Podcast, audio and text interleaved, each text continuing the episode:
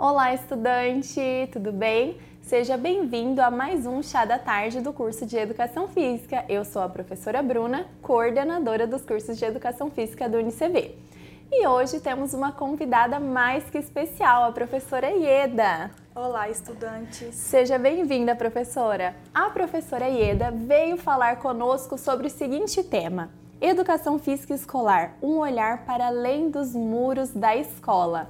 Pessoal, um tema super interessante e muito importante para aqueles do curso de Licenciatura em Educação Física. Antes de começarmos, vou apresentar a nossa convidada.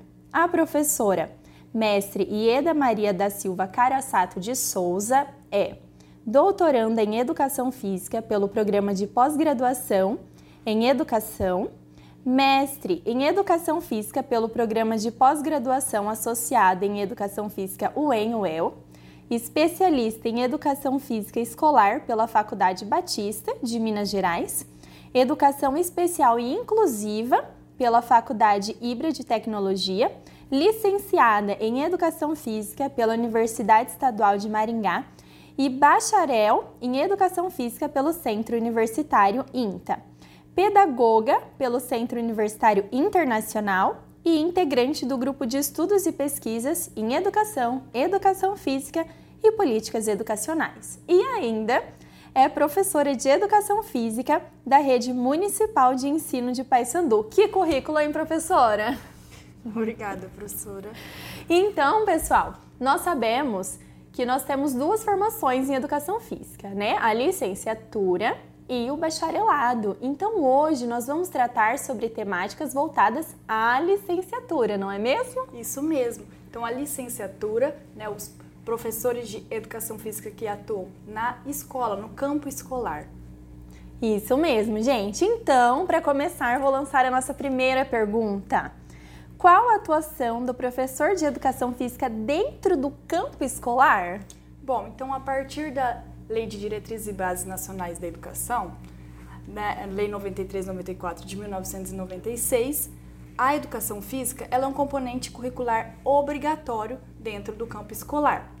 Então, pensando nisso, também nesse documento, a educação básica é obrigatória do, da educação infantil, dos 4 aos 5 anos, e aí os anos iniciais, anos finais e o ensino médio, até os 17 anos. Então, nós, professores de educação física licenciados, temos atuação então nesses três campos, né? A educação infantil, ensino fundamental, ensino médio, além de outros projetos de cunho educacional.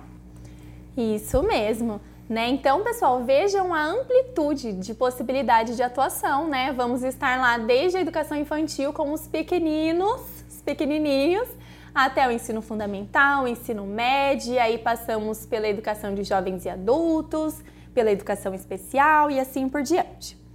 E quais são os documentos orientadores dos currículos da educação física escolar? Bom, então, pensando-se também lá na LDB que nós temos que ter uma base nacional comum para então os currículos no Brasil inteiro terem então esse, esse currículo comum entre eles, nós temos a base nacional comum curricular, ou seja, ela dá o um embasamento à construção dos currículos. Então ela traz lá que nós temos que trabalhar a ginástica, a dança, os esportes, as práticas corporais de aventura. E os estados, os municípios, eles podem estar é, complementando conforme a realidade econômica, a realidade dos alunos, né, Os, o local da, da sociedade, para então termos o currículo. No Paraná, por exemplo, nós temos o referencial curricular do Paraná, em que temos desde a educação infantil, ensino fundamental e ensino médio, algumas é, acrescenta-se algumas outras unidades de conhecimento dentro dessas unidades temáticas já que tem na Base Nacional Comum Curricular, por exemplo. É legal, pessoal. É interessante notar que cada estado, então, pode ter a sua especificidade, né? Como o estado do Paraná. Então, vá pesquisar aí se o seu estado, a sua localidade possui esse referencial teórico para embasar também a sua atuação na educação física escolar.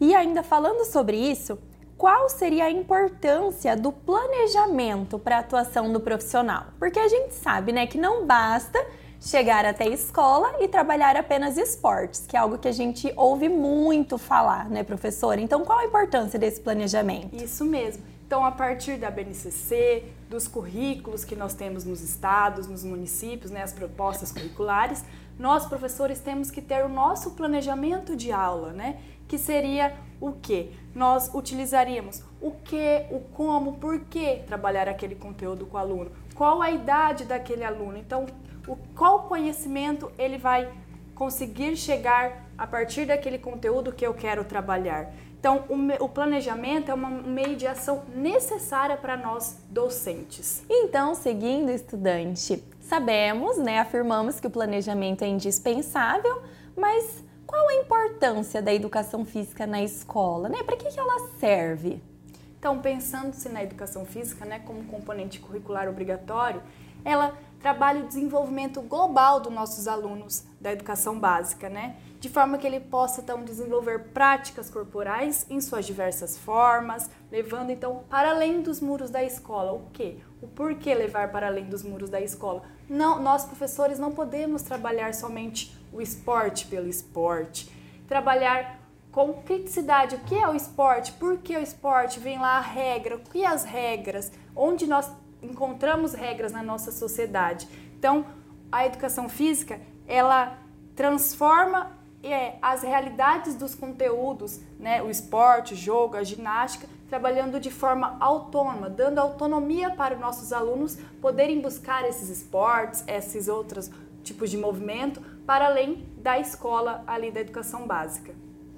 É, pessoal, vejam que o trabalho do professor de educação física na escola não é tão simples né? Nós precisamos partir de uma organização para que consigamos é, possibilitar aos nossos alunos condições de levar os conhecimentos construídos neste espaço para a sua vida.